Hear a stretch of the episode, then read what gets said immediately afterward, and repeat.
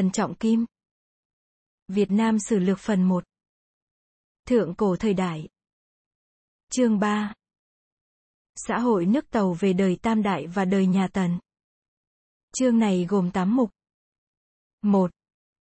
Phong kiến 2. Quan chế 3. Pháp chế 4. Binh chế 5. Điền chế 6. Học hiệu 7. Học thuật 8. Phong tục Khi Triệu Đà sang đánh An Dương Vương thì ở bên tàu nhà Tần đã suy, nhà Hán sắp lên làm vua, nước tàu đang vào lúc đại loạn, phong tục, chính trị đều đổi khác cả. Và lại Triệu Đà là người Tần, cho nên đến khi lấy được Âu Lạc, gồm cả các quận ở phương Nam, lập làm một nước tự chủ, bèn đem chính trị, pháp luật nước tàu sang cai trị đất Nam Việt. Vậy trước khi nói đến chuyện nhà Triệu, ta nên xét xem xã hội nước tàu lúc bấy giờ là thế nào. 1. Phong kiến Nguyên về đời Thái Cổ, nước tàu chia ra từng địa phương một. Mỗi một địa phương thì có một người làm thủ lĩnh, lập thành một nước, gọi là nước chư hầu, phải chiều cống nhà vua. Số những nước chư hầu ấy thì mỗi đời một khác. Xem như khi vua Đại Vũ nhà Hạ, hội các nước chư hầu ở núi Đồ Sơn, kể có hàng vạn nước.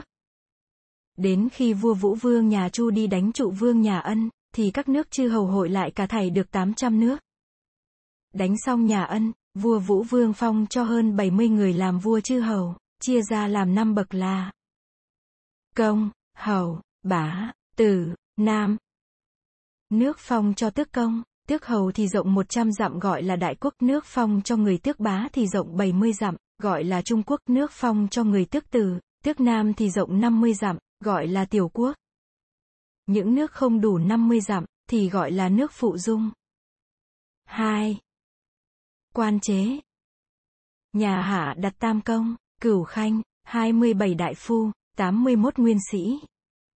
Nhà ân đặt hai quan tướng, sáu quan thái là Thái tể, Thái tông, Thái tử, Thái trúc, Thái sĩ, Thái bốc. Năm quan là Tư đồ, Tư mã, Tư không, Tư sĩ, Tư khấu, sáu phủ là Tư thể, Tư mộc, Tư thủy, Tư thảo, Tư khí, Tư hóa, sáu công là Thổ công, Kim công, Thạch công, Thủy công, Thú công và Thảo công.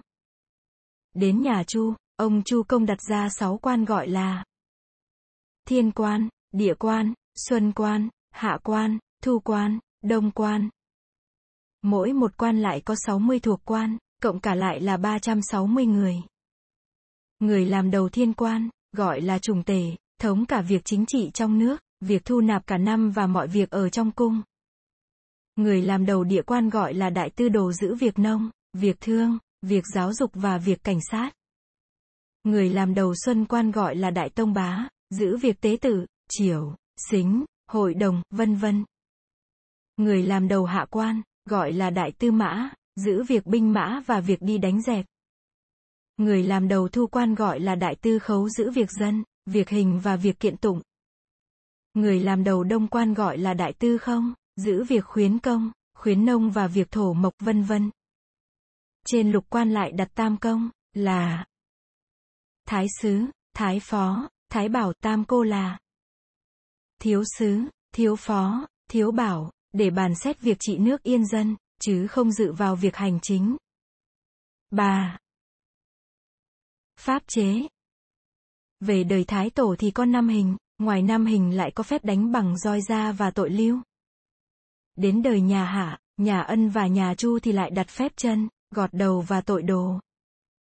Đến cuối đời nhà Chu thì đặt ra tội bêu đầu, xé thây lang trì, mổ, muối, vân vân. 4. Binh chế Binh chế nhà Hạ và nhà Ân thì không rõ, đến đời nhà Chu thì đặt 5 người làm một ngũ, 5 ngũ tức là 25 người thành một lượng, 4 lượng tức là 100 người làm một tốt, 5 tốt tức là 500 người làm một lữ, 5 lữ tức là 2.500 người làm một sư, 5 sư tức là 12.500 người tức là một quân. Quân thì đặt quan mạnh đan làm tướng, sư thì đặt quan trung đại phu làm súy, lữ thì đặt quan đại hạ làm súy, tốt thì đặt quan thượng sĩ làm trường, lượng thì đặt quan trung sĩ làm tư mã. Thiên tử có sáu quân, còn những nước chư hầu, nước nào lớn thì có ba quân, nước vừa có hai quân, nước nhỏ một quân. Trong nước chia ra làm tỉnh, mỗi tỉnh tám nhà, bốn tỉnh làm một ấp 32 nhà, bốn ấp làm một khâu, 128 nhà, 4 khâu làm một điện, 512 nhà. Cứ mỗi điện phải chiêu một cỗ binh xa, 4 con ngựa, 12 con bò, 3 người giáp sĩ, 72 người bộ tốt, 25 người để khiêng tải những đồ nặng. Cả thảy là 100 người. 5. Điền chế. Về đời Thái cổ thì không biết chia ruộng đất ra làm sao. Từ đời hạ trở đi thì chia 50 mẫu làm một gian, 10 gian làm một tổ. Cứ 10 nhà cày một lô ruộng, hoa lợi được bao nhiêu chia làm 10 phần, nhà nước lấy một gọi là phép cống. Nhà ân và nhà chu thì dùng phép tỉnh điền, nghĩa là chia đất ra làm 9 khi hình chữ tỉnh. Những khu ở chung quanh làm tư điền, khu ở giữa để làm công điền. Mỗi một tỉnh cho 8 nhà ở, đều phải xuất lực cấy cấy công điền rồi nộp hoa lợi cho nhà vua. Về đời nhà ân thì mỗi tỉnh có 630 mẫu, mỗi nhà được 70 mẫu, phép đánh thuế gọi là phép trợ.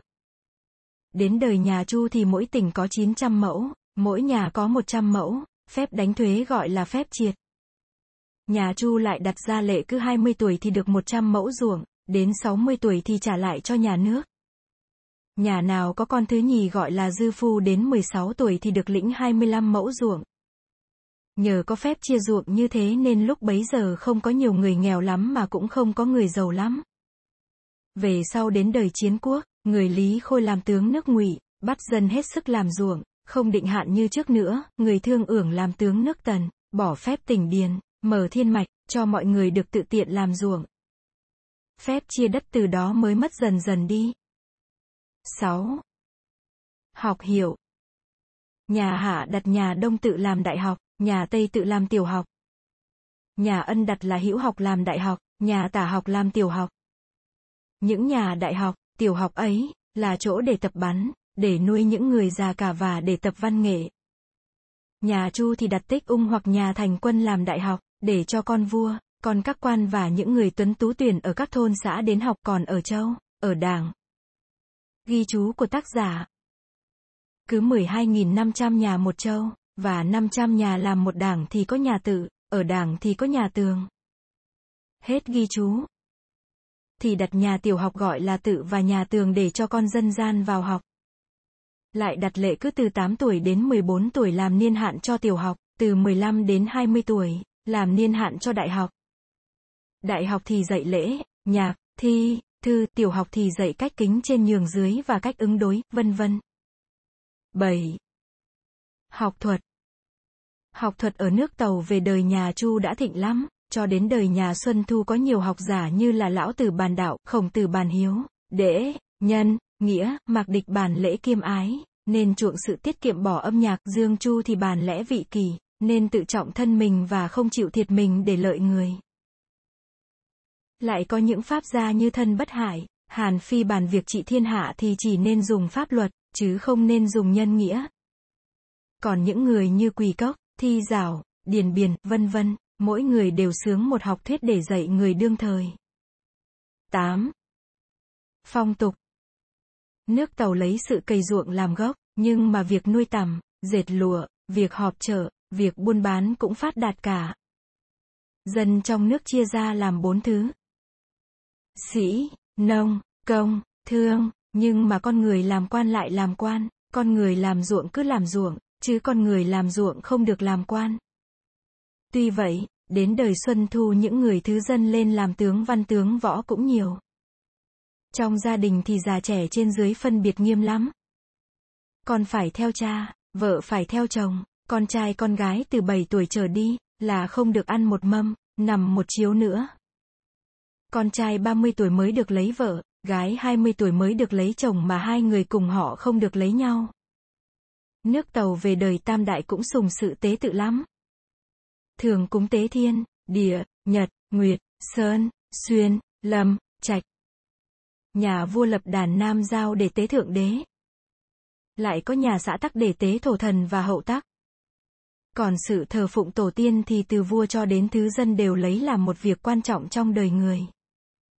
Xem như thế, thì xã hội nước tàu về đời tam đại đã văn minh lắm, nhưng sau đến cuối đời nhà Chu, vì nhà vua suy nhược, cho nên chư hầu, người xưng hầu, kẻ xưng vương rồi tranh nhau, đánh nhau như ngũ bá đời Xuân Thu, thất hùng đời chiến quốc, làm cho trăm họ lầm than khổ sở.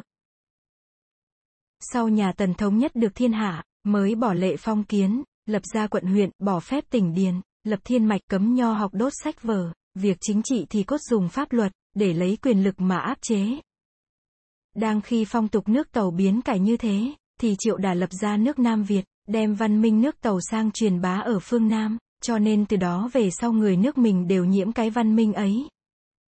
Hết chương 3, phần 1